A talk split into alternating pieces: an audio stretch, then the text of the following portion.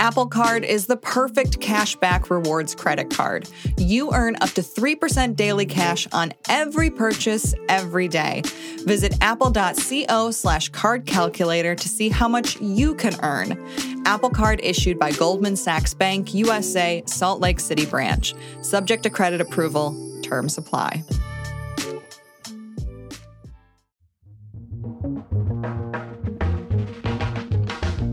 Welcome to If Then, the show about how technology is changing our lives and our future. I'm Will Oremus. And I'm April Glaser.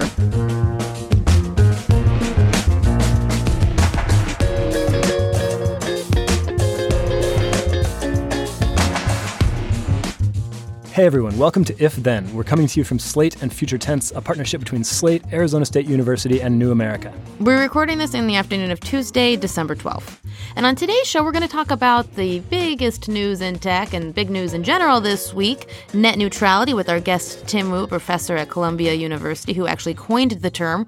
We'll also talk a little bit about the Bitcoin roller coaster this week, which has been fluctuating wildly. And finally, we'll end with Don't Close My Tabs. All right, April. So we are here recording the podcast together for the first time. Yes, yes. We're typically in different cities. It's good to see you here, like in front of the microphone. Uh, but I'm kind of bummed, or not kind of bummed, very bummed about the reason why you had to flee north from Santa Barbara, where you're usually stationed. Uh, you were fleeing the the smoke and the fires, right? Yeah, the, the scene is post-apocalyptic down there. Uh, yeah. We were very fortunate. Our place in Goleta, California, just north of Santa Barbara, is totally safe from the flames. Mm. Um, but uh, it was just absolutely shrouded in toxic smoke and ash. And with a little one, uh, we weren't going to stick around. Um, the schools are all closed anyway. Um, it just, it's just uh, everywhere you go, it smells like a barn, bonfire. So we got out last week. We are now uh, camping up here in the Bay Area, and I'm excited to be with you to record this podcast today. Yeah, no, it's good to be together and just want to send love to so many people that have lost so much in these fires that are still ongoing and, uh, you know, just lots of uh, firefighters working so hard and reporters out there covering this. And, uh, and I hope everybody uh, who's able to is, is, is finding safety aside from the fires, we've uh, seen other wild things flying around this week, and that is the valuation of Bitcoin, uh, which is something I kind of wanted to talk about today. Yeah, April, tell us about this. And th- this is this is good that you're going to talk about it because I know so little about Bitcoin. I'm so ignorant here. What the heck is going on? Why is everybody suddenly talking about Bitcoin again? They're talking about it because last Thursday it swung up to $19,000 per Bitcoin, which is just wild considering that, you know, uh, I think it was in, in January, um, you know, you could buy uh, a Bitcoin for less than $1,000, right? Uh, and, and then by Friday, uh, you know, midday, it, it dropped down to 16,000 again. So just this huge roller coaster is, is going on and, and people are, are watching it and, and stupefied by it right now.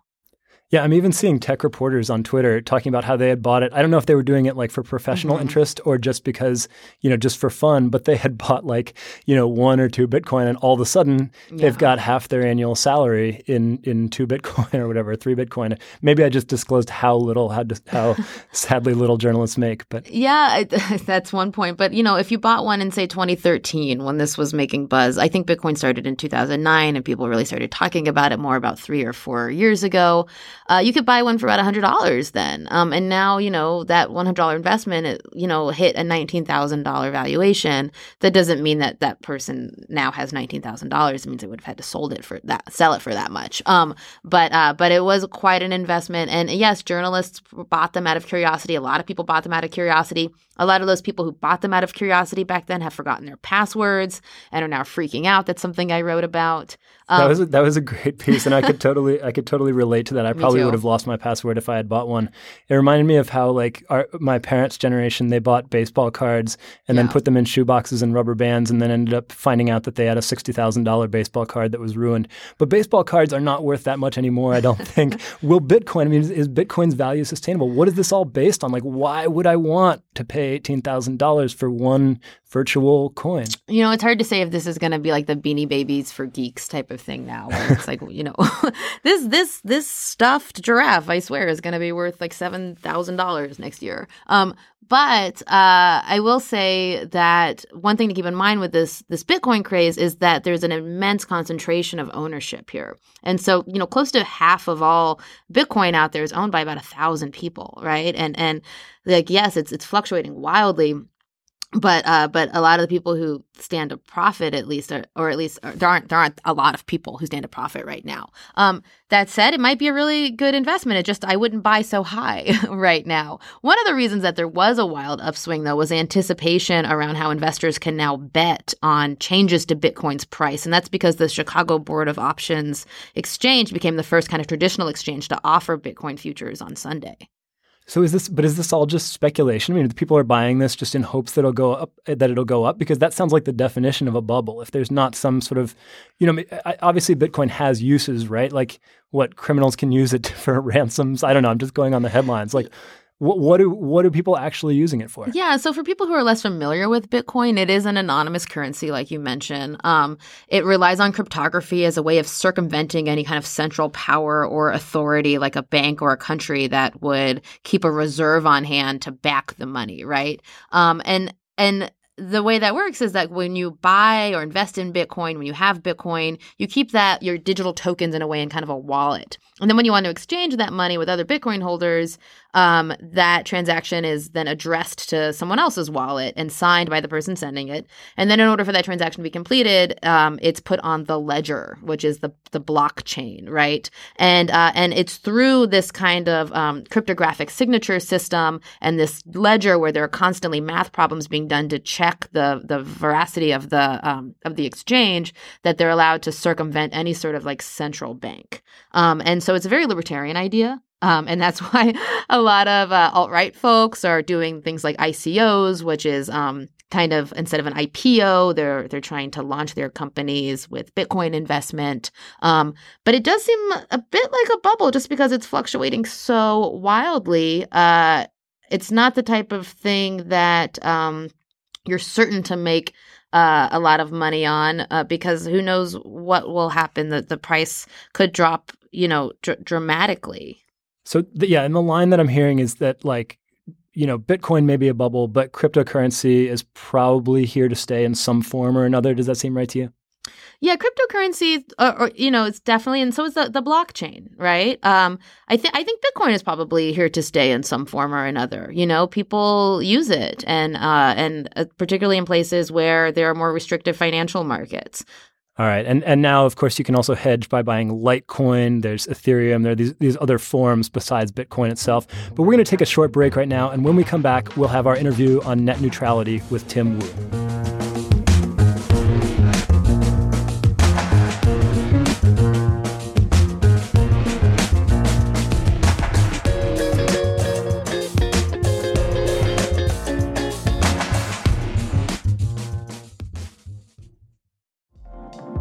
Card is the perfect cashback rewards credit card. You earn up to 3% daily cash on every purchase every day. That's 3% on your favorite products at Apple, 2% on all other Apple Card with Apple Pay purchases, and 1% on anything you buy with your titanium Apple Card or virtual card number. Visit apple.co slash card calculator to see how much you can earn. Apple Card issued by Goldman Sachs Bank, USA, Salt Lake City branch. Subject to credit approval. Terms apply. Our guest today is Tim Wu. He's a law professor at Columbia, where he focuses on antitrust, copyright, and the media. He's written numerous books and articles, including The Master Switch in 2010 and his most recent book, The Attention Merchants, published in 2016. Tim is also a contributing opinion writer for the New York Times, and he's credited for coining the term net neutrality. Welcome to If Then, Tim. Sure, a pleasure. I, I feel like I need to add to that that I spent Please. years uh, as a contributor for Slate. Oh, in fact, yes. that's where I did my first. Uh, no, no problem. Where I did my first uh, writing. Uh, Dahlia Lithwick uh, got me into the popular writing business, so I have a huge debt of gratitude to Slate. I also was first published in Slate years ago, and now it's good to be back. Mm-hmm. So um, it's good they, they give people a chance here. um, but I wanted to uh, I wanted to start out with asking you. You know, we're expecting uh, the FCC to vote on Thursday, uh, pro- probably in favor of Pai's proposal that would rescind the net neutrality rules from 2015 that were passed. That would essentially allow internet providers to block or throttle or slow down or charge you know access to websites uh, however they please as long as they disclose it first uh, is there any kind of lever of change to pull to stop this? I mean, maybe not this week, but even before it shows up, you know, officially on the books, what can people do, if anything? Yeah, well, the lever to pull would have been the one for uh, Hillary Clinton. I'll just say that this is uh, this is kind of um, collateral damage from the from the Trump uh, mm-hmm. election. I mean, I don't think anyone was, except for maybe people like me, were thinking about net neutrality when the election was going down. But uh, this is uh, coming from that. So a lot of this has to do with the presidential election. You know, what can people do? I think that um, I always think when something really big is happening, and this is a really big deal, and I'll, I'll talk about why. You know, it is worth protesting, even if it's not necessarily going to change the FCC's mind. Uh, it certainly gets the attention of Congress and elected branches uh, to see how much people care about these kind of things uh, or not. Uh, you know, so the absence of complaint, everyone's like, well, nobody really cared anyway. So that that's a big uh, that that's what it is. So making noise in any fashion, I think, is important. I think people in Washington are afraid of of you know the geek army sort of ignited people, or not only geeks, like just people getting really fired up about tech issues, and they don't know how that goes. Yeah, I'm going to say it's not just geeks; it's millions of all, all kinds of people. Yeah, yeah, it is millions. Yeah. Right. And so yeah. I'm wondering if you could kind of uh, just to, to walk back a second for people who don't quite understand the gravity of this, something that, that you say you were one of the few people that were thinking about this in the run up to the election. Um, kind of help us understand why this is just such an important issue. Okay. So it's really important what the FCC is doing because they are effectively removing all federal oversight over broadband companies uh, who have come to become, you know, one of the most important utilities of our time. I mean, it's a little bit as if they'd gotten rid of any pricing or uh, conduct controls over the electric company. So suddenly they, they say, okay, they charge you five hundred dollars for electricity. Well, that's what are you going to do? Go without electricity? No, they, they they're eliminating all the rules uh, of conduct. They've already, you know, there's no pricing rules already, but they got any other conduct rules over the big phone and, and cable companies. And so they could kind of, if they wanted to, do anything. We could talk later about whether they would. But you know, they could block Slate if they wanted. They could block certain Comcast, they, uh, uh, uh, podcasts. They could slow things down. Um, they could block sites that are critical of them. Uh, you know, it's kind of sky's the limit, um, and I think that's a, a big deal. We've and you know we saw uh, in 2005 there's the Canadian case of, of TELUS where they actually blocked uh, access to a, a, a union website that was organizing a strike against the company, right? Yeah, I mean it's a favorite tool of totalitarian governments around the world. There's been a lot of blocking uh, in the United States. You know, some of it's subtle. There was blocking of voice over IP in mm-hmm. 2004 or five. Uh, there was a blocking of the um, Skype on the iPhone, so blocking Google Wallet, obviously Netflix throttling years ago. So you know, there's mm-hmm. been this in the United States as well. So before we say our sad goodbyes to net neutrality, I wanted to bring up one of the few serious defenses of Pai that I've come across. Uh, it was from the technology and media and business analyst Ben Thompson in his Stratechery newsletter. He actually started out by citing a tweet from you, Tim. Uh, it was the one where you you referenced the the chart that went around showing what the internet is like in Portugal without net neutrality. It showed that you sign up for this basic package and then you have to pay, you know, five dollars to add on Google and Yahoo and Bing, and another ten dollars to add on Pandora and Last.fm and Rhapsody. Um, now, this was just a mock-up. This isn't. This wasn't how the plan actually works there. But what Thompson was saying was, look, the the attacks on net neutrality presuppose that there will be all these abuses where you're getting nickel and dimed by the ISPs for every different service you use. But in fact, Thompson says there's no evidence that that will be the case. Uh, and, further, he says we should we should worry about regulating, uh, you know, passing heavy-handed regulations against potential future harm because you don't know exactly what the future harms will be, but you also don't know what the costs of regulation will be. He argued that we should be using more of a light touch approach um, and, and, you know, sort of wait and see what the abuses are before we are classifying ISPs uh, uh, under Title II. Um, what's your response to, to that general line of argument? So I, I don't think there's much in the consumer in these kind of multifaceted pricing programs. Um, I think it borrows heavily from the airline playbook, which is to say that you do a lot to make you know the basic service a lot worse. You don't necessarily reduce the pricing, but then you give other create other tiers above it to try and you know coax money out of people who are not wanting uh, the degraded service. And I think there's a, been a big effort, even within, even with net neutrality, to try. You know, I mean, it all comes down to trying to get more money out of, yeah, out of the consumer. but you know, to try to make basic service not good, and to make the other services seem like they're better. And I think that accelerates that and uh, ends up with a bigger bill for what could have been and has been basically the same thing. So that that's one thing I think is very anti-consumer about it. It's a whole it's a very popular business model, which is not to necessarily improve the product so much as to sort of differentiate it and create categories that people don't want to be in. Um, as for this, you know, being a solution, I think I sort of described why I think that's not true. I mean, uh, the uh, cable and phone companies have skin in this game. They uh, both have uh, vo- voice services and, and other services, and they're already in it, and they're particularly in the TV world. I mean, think of a company like Comcast owning all of NBC's holdings.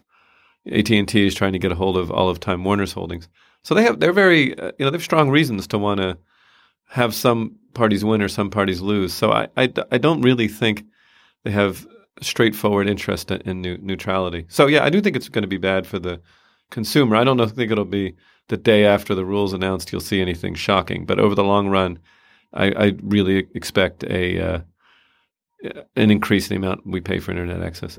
Can I make another point? I don't want to sure. just go on in these long monologues. Like a, you know, here it is, net neutrality guy going on and on. But, you know, and it's not only just the consumer side. And maybe you're going to ask about this earlier, but um, you know, what about the challengers to Facebook? I mean, what does that look like? Right.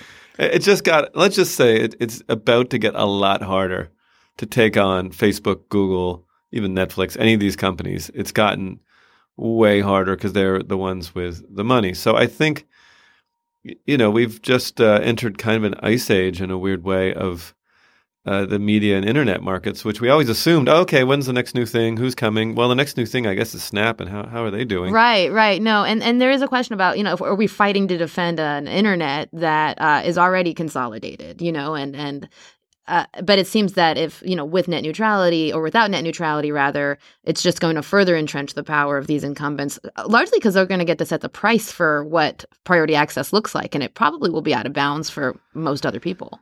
Yeah i mean the, the, it's always been the secret. Now facebook google all these companies to their credit have said you know net neutrality is how we were born it's most important to us. But everyone also knows that it's you know to some degree to their advantage to climb up the ladder and pull it up after them so they have uh, mixed motives in this in this area, though their their consumers, you know, want them to be pro, and actually their employees are pretty pro mm-hmm. net neutrality. So I don't think they would ever say like, ah, this is in our interest. We'll just do this and lock out our competitors. It's against their philosophy, but not their business interests. Yeah, they stand to gain from this. Yeah, so that ties into to another uh, sort of a related topic that I wanted to ask you about.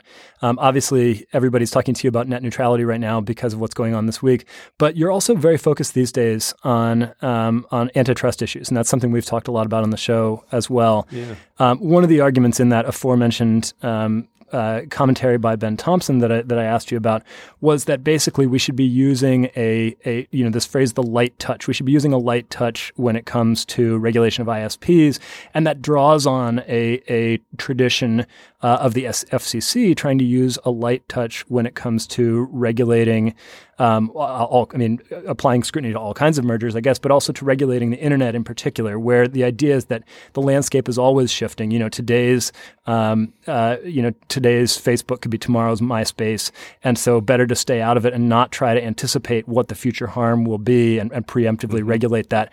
Um, you know, there, obviously, this sort of light t- touch approach, you can make the argument that it's given us a lot. I mean, there, has been a ton of innovation in the internet um, with this sort of free for all. On the other hand, I think we're starting to see we're start, society is starting to grapple with some of the downsides of uh, the the sheer size and power of these companies like Google and Facebook. Mm-hmm. Uh, I saw you testifying in a in a congressional briefing uh, recently about these issues. Um, uh, you know, how do you think about how do you think about that uh, about the size of these companies and, and what needs to be done now? I think you have a forthcoming book about this topic too, right? I do. That's right. Thanks for letting me mention that. Uh, working title, at least for now, The Curse of Bigness Revisited. I've sort of picked up on Louis Brandeis's uh, uh, uh, legacy and his uh, vision of what the American economy should be like. And, you know, he, he makes a point. I think it's hard to contest that small companies grow. When the economy gets too big and, and concentrated, industries stagnate. And, uh, you know, they need the sort of bursts of, of new activity to, to get going. So, yes, I'm, I'm obsessed with antitrust, uh, a believer in occasional big breakups to uh, leaven the uh, leaven what otherwise can become very solidified. Uh, and I think all that's having a big comeback. You know, as for the argument, can I just make one thing about that light touch? Net neutrality was the light touch. Yes, that's what's crazy about it. you know, it it's like moving a, a goalpost. Yeah. It was already the light touch. In fact, I think the reason Michael Powell, uh, sorry, the you know Republican FCC chairman who put in place net neutrality rules, really, uh, he was like, "Well, this is a light touch. You know, it's not as intense." So I, I you know, I think that uh, there was a little moving the shells there. One thing that everyone's sure about is that Pai's net neutrality repeal is going to court. Um, what exactly will be challenged there? So uh, one of the problems with Pai, I think Pai, in some ways, was forced into doing an even more radical move than I think he originally wanted to he got rid of completely of the the block the rule mm-hmm. the, the, mm-hmm. law against blocking and throttling. Mm-hmm. I think he actually originally wasn't going to go there. He went all the way because he has even more conservative people on on the FCC right now, and um, so the courts are going to say, okay, well, uh, what changed? And so he's going to say, well, you know, we need more investment, mm-hmm. and you know, Obama did this uh, big rule, and maybe we need to change. But uh, I think he's going to have trouble saying there's something you know really fundamentally different about the incentives of the cable companies, you know, when they first put the net neutrality rules in place in, in 04 and 5 mm-hmm. to lead to such a big change. Yeah, he's gonna... So I think they're in trouble in the courts. And the, the technical phrase is uh, the action will, I think, be viewed as either arbitrary or capricious. Yes, that's what I'm hearing a lot. Uh, right. Well, I think that's a, a good place to end. Thank you so much for joining us, Tim. Oh, sure. It's been a pleasure. And, you know, I, I love Slate and uh, I feel very, uh, uh, yeah, I, I love it. So thanks for having me on. All right, one more quick break, and then don't close my tabs. Some of our favorite things we've seen online this week.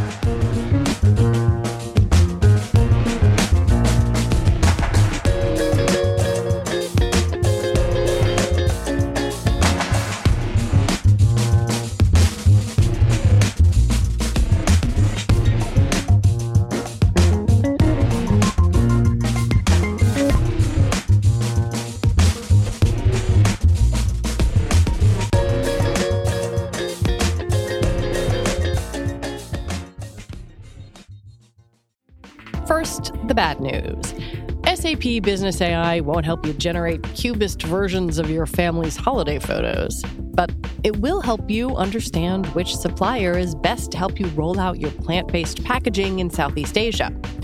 Identify the training your junior project manager needs to rise up the ranks, and automate repetitive tasks while you focus on big innovations so you can be ready for the next opportunity. Revolutionary technology, real world results. That's SAP Business AI. So it's time again for Don't Close My Tabs. Will, what couldn't you close this week? My tab this week was a tweet from Netflix. And I'll read you the text of the tweet. To the 53 people who've watched A Christmas Prince every day for the past 18 days, Who hurt you? This was a tweet that Netflix sent a couple days ago. The social media person for Netflix probably felt very proud of themselves. It got a lot of engagement. Good job, Netflix, right? Well, the story doesn't end there. Immediately, people started asking, why does Netflix have this information and does it know who these 53 people are? And isn't that sort of creepy that it is tracking these kinds of things and then calling people out for it and making fun of their viewing habits on social media? Uh, it, it became uh, so, so the backlash has now made this tweet uh, sort of blow up in Netflix's face. I actually don't find it that creepy. I don't think it's ba- that bad. They made a joke. Of course, these companies have this kind of information on us. It doesn't mean that they're sitting there reading what you, April Glaser, or or or I, Will Oremus, is watching on any given night. But of course, it did. You know, it, it, it did call attention to the fact that that they do track this stuff. April, what did you make of it? I guess the thing that kind of bugged me out is the question of like, you know, how many employees are accessing people's viewing habits, right? Or like what is the punishment for accessing people's viewing habits? I mean, we ha- there's such a robust history in the U.S. of when there is massive data collection at an institution of people, for instance, uh, looking for data on an ex-lover, right, or on somebody that they want to surveil or have information on. Uh, I just found it unsettling and unnecessary, and it's like I know they know all this stuff, but do they need to like publicly shame customers or you know, it it brought it uh, brought up a lot of questions that I think they would probably rather not answer. Yeah, that, all right. That's a great point. I think you've mostly persuaded me. It, it is sort of reminiscent of when uh, a reporter was interviewing Uber and found out they have this thing called God mode, where yeah. they can see where everybody is at any given time. It's just, it is, it is scary to think that they have this in, kind of information, and of course, there is the potential for abuse. So that's a fair point. Uh, April, what what is your tab this week? I actually am tabless this week, and that's because our producer, the great Max Jacobs, uh, has something that he wanted to share and that uh, I also am concerned about. Hey, Will. Hey, April. Max, I'm I'm so excited Yay! to hear your tab. Wel- welcome onto the onto the show, which you are the the uh, the mind behind in a lot of ways. What could you not close this week? So my tab is in regards to Patreon. Patreon, not positive on how you say it exactly but it is a crowdfunding platform, so similar to GoFundMe and Kickstarter, mm-hmm. except this one tends to focus more on recurring giving. So rather than you're giving $10 for a band to make an album, maybe you give $5 a month for that band because you think they're awesome. Like you're supporting an artist over the long term. Yes, yeah. exactly, exactly. Uh, so it's really popular. A lot of creators, artists, musicians use it. They sustain themselves on it, frankly. But December 18th, at the end of this week, the company is proposing some changes. So, right now, with the fee structure, when you pay a creator, they have to pay a percentage of that back to Patreon. Right now, it's something like 7 to 15%. percent mm hmm They are changing this, uh, they're lowering it to 5%. So, that's a win okay. initially, except they're now charging the patron, the patron, whoever's giving, 2.9% and a fee of 35 cents. So this is a win for anyone who's giving really large donations. But if you're giving a lot of small donations, this becomes sort of a problem. So essentially, the first tab that I had was an article from TechCrunch, which basically just summed up this story. Mm-hmm. Then I went into this sort of tab rabbit hole of all these creators on Twitter who are very angry about this. So I'll read you one tweet that I thought summed it up pretty well. This is from at TPR Jones. Pledging $100 to one creator will now cost $103.25, which is reasonable.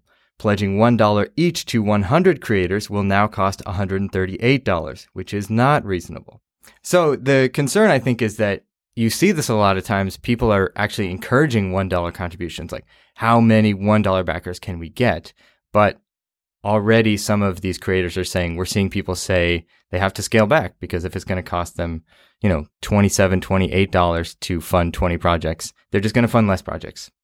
Is there a huge ecosystem of people that really depend on Patreon as their primary source of income as independent artists? It does seem like there's a lot of people that do this and a lot of people that have embraced specifically this company as a good way to do this rather than just say, hey, can you just send me money every month? Mm-hmm. Um, it seems like people really want to have something that looks legitimate for them to send their money to. Mm-hmm. And so there's a lot of concern about this.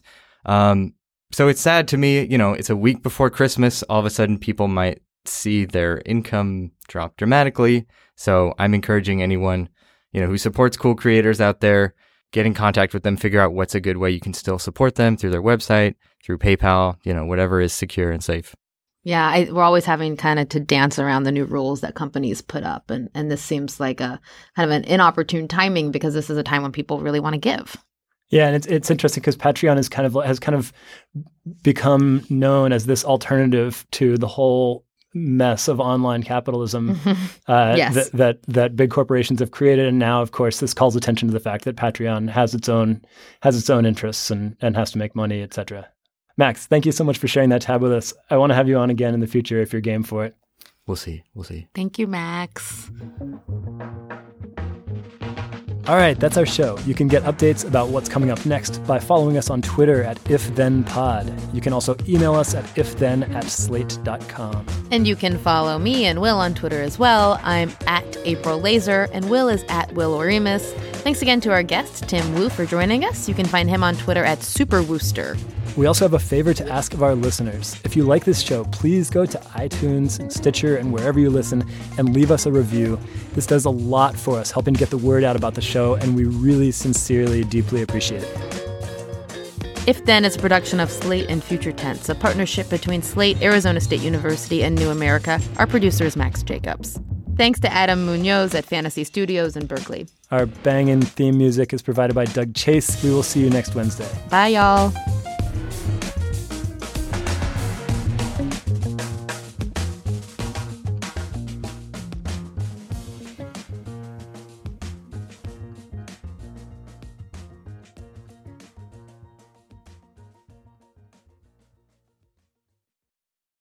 Without the ones like you, who work tirelessly to keep things running, everything would suddenly stop. Hospitals, factories, schools, and power plants, they all depend on you.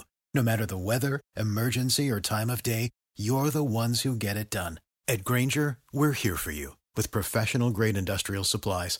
Count on real time product availability and fast delivery. Call clickgrainger.com or just stop by. Grainger for the ones who get it done.